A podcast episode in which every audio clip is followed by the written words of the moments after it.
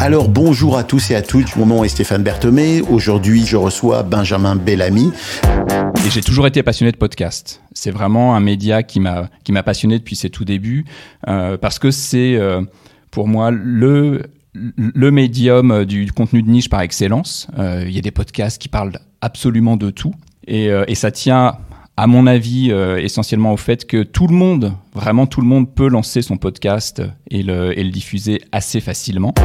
Une des principales différences, c'est que notre, euh, notre solution est open source, à l'image d'un WordPress pour, euh, pour du contenu tech.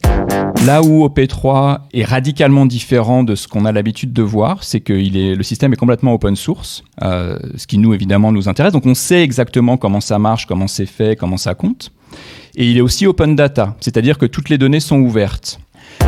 Euh, le podcast, en fait, est le candidat idéal à la publicité contextuelle. Donc la publicité contextuelle, elle part du principe quasiment diamétralement opposé, qui est de dire, ben, plutôt que de choisir l'annonce, la publicité par rapport à l'auditeur ou au lecteur, à la personne qui est en train de la regarder, ben, je vais le faire par rapport au contenu qu'il est en train de consulter.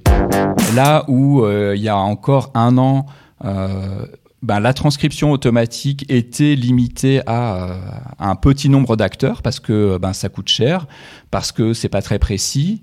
ben, Aujourd'hui, ça, devient rapide, facile, précis et peu coûteux. Et c'est ce qui fait qu'aujourd'hui, le, le, podcast, à mon sens, a une telle richesse, c'est qu'il n'y a pas un podcast, il n'y a pas un écosystème, il n'y a pas un silo fermé du podcast, il y a une multitude d'acteurs. Euh, il y a des gros, il y a des petits, il y en a qui ont tous leur spécificité. Le RSS est le langage commun à tout ça, à, toutes ces plateformes et à tous ces acteurs.